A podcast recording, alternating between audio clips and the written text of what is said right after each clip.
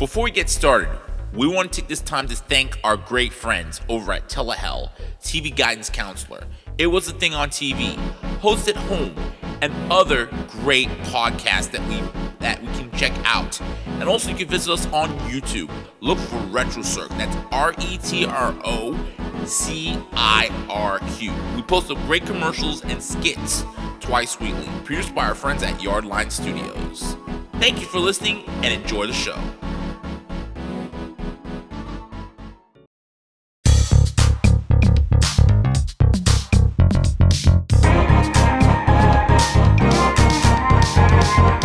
Hey everybody, this is Yarno from Yardline Studios, and you're listening to the Under the Cirq podcast, the show that goes behind the scenes of our YouTube channel, RetroCirq, and a whole lot more.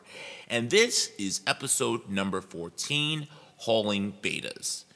Yes, people, that's right. We've tried to change up the format of the show again um, with a new introduction and everything.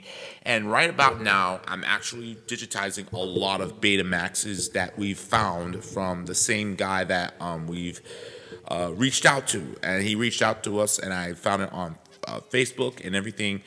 And basically, though, um, we've managed to find it, it, basically it was a gold mine if you if you get what I mean. Um, this whole thing was started like four years ago, like in 2018, back when this channel went under a different name, and people loved it. Um, people love the um, vintage commercials, uh, especially from the uh, South Florida area, from the Miami Fort Lauderdale area, and you know, I mean, let's be honest. Uh, a lot of places uh, have a lot of love. You know, New York has a lot of love. I mean, if you it, let me hang on for a moment. Yeah, New York had a lot of love. WP New York, Boston had a lot of love. Uh, Philadelphia, Los Angeles, Chicago, um, Texas. I mean, you can think of Dallas and Houston had a lot of love. Even the smaller uh, areas of Texas, like um, oh, I, I don't know, um, at the top of my head, Austin or something like that, they got more love. But South Florida, um, we're one of the most unique markets in the country. Um, the fact that our television stations are both bilingual, um, they're very they're they're in the even field. You know, you have uh, channel 23 and channel 51, which is the Univision and Telemundo affiliate, and they're on par with the English language stations like Channel 7, which is WSVN, Channel 10, WPLG, um, WTVJ, which is now which has been NBC6 and uh, WFOR. And those stations in itself has a unique history. Um, and if you watch our videos a couple of years ago, I did a documentary um, in most cases, uh, we need a documentary on how a big change in South Florida had forever um, changed the game in everything.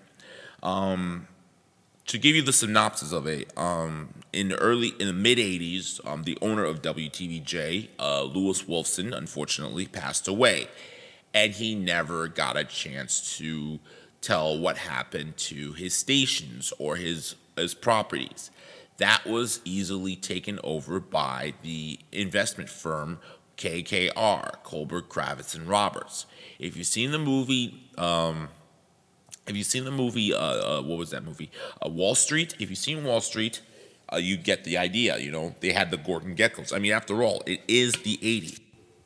So, long story short, guys, uh, KKR bought Wometco Enterprises, the company that owns WTVJ, for about $1 billion in 1984. Okay, keep in mind this is 1984 money over here. This is not 2022 money. So, $1 billion, they bought the whole Wometco Enterprises, including WTVJ. And, now, and then fast forward a few years later, um, they had no choice but to sell WTVJ because the company KKR wanted to keep uh, Storer Communications, which was based here in South Florida. So um, that's what happened.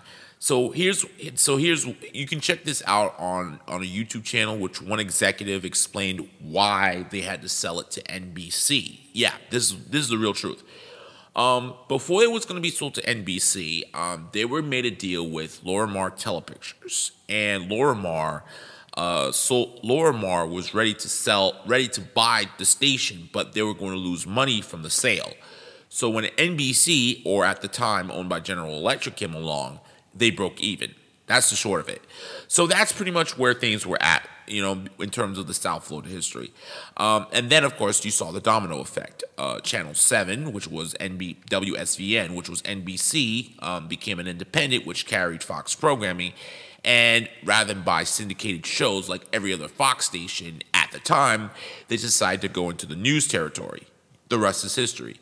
Uh, CBS, which, which Channel 6, WCIX, which used to be an independent, like a traditional independent, became a CBS owned station. And then they had to reinvent themselves with uh, Six Action News. And then when they switched affiliations or switched stations to Channel 4, the IP, the intellectual property of WCIX, went to Channel 4. And the rest is history. So we're in a very unique situation here, especially in South Florida. And there's a lot of Boston connections too. You know, WSVN's parent company, Sunbeam Television, bought WHDH TV in the mid 90s.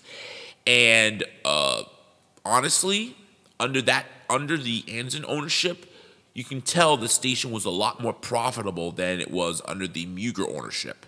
And let's be honest though, when you're more profitable, it, it doesn't matter if you're sensational or anything. Full disclosure, we know friends at the station, so that's the reason why I just need to get this out of the way. So this whole thing, this is one of the reasons why we accepted some of the beta tapes, but apparently we don't have enough room nor do we have enough nor do I have enough time to be able to digitize a lot. And it was a real, real, real experience for me, you know. And if you really watch our channel, um, you may remember that a couple of years ago, um, I posted up a commercial featuring this character named Rhonda from Honda. Um, it was a very weirdly funny it was a really funny commercial and when i first saw it i instantly thought of the ford fever commercial from the 80s and i was like why is honda ripping off the ford campaign you know it's like both and and, and that's the thing um and that's the thing about those commercials it's it's funny but it was the 80s but we can accept the fact that it was a product of its time but it just felt funny in certain cases though. Um, like the character. I mean, I only found two commercials. I, I don't know if I'm gonna find more, to be frankly honest. But if we don't find those those more commercials, I'm sure Dave's might find it. Um, Benoni might find those commercials as well.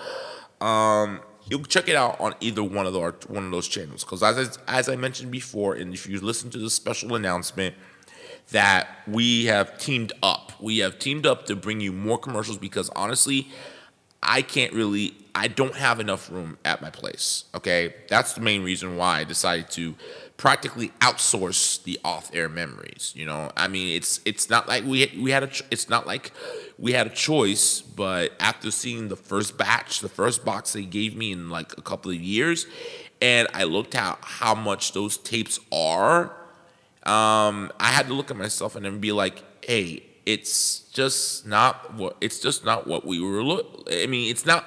It is what we were looking for. It's just that do we have enough room to keep it on our shelves, if you know what I mean. Hopefully, Dave's and Panoni would keep the promos and keep the commercials and everything, just like we do here at Retro Cirq. But it's their channel. We can't tell them what to do. Um, we can't really tell them what to do because hey, it's how they run their channel. You know, some them like to keep the promos and everything, and some of them just do it in a different way. Um, so that's pretty much it. And with that being said, I just want to thank you for listening to this week's uh, Under the Cirq podcast. Our executive producer is Vincent Avedor Francois. And of course, you can follow us everywhere you see the Retro Cirq logo. On, and remember, the spelling is R E T R O C I R Q. And of course, um, you can follow and you can help us support us through our Cirq merchandise. Uh, we are very thankful that you guys support us every step of the way. We are so fortunate to keep um, doing this podcast.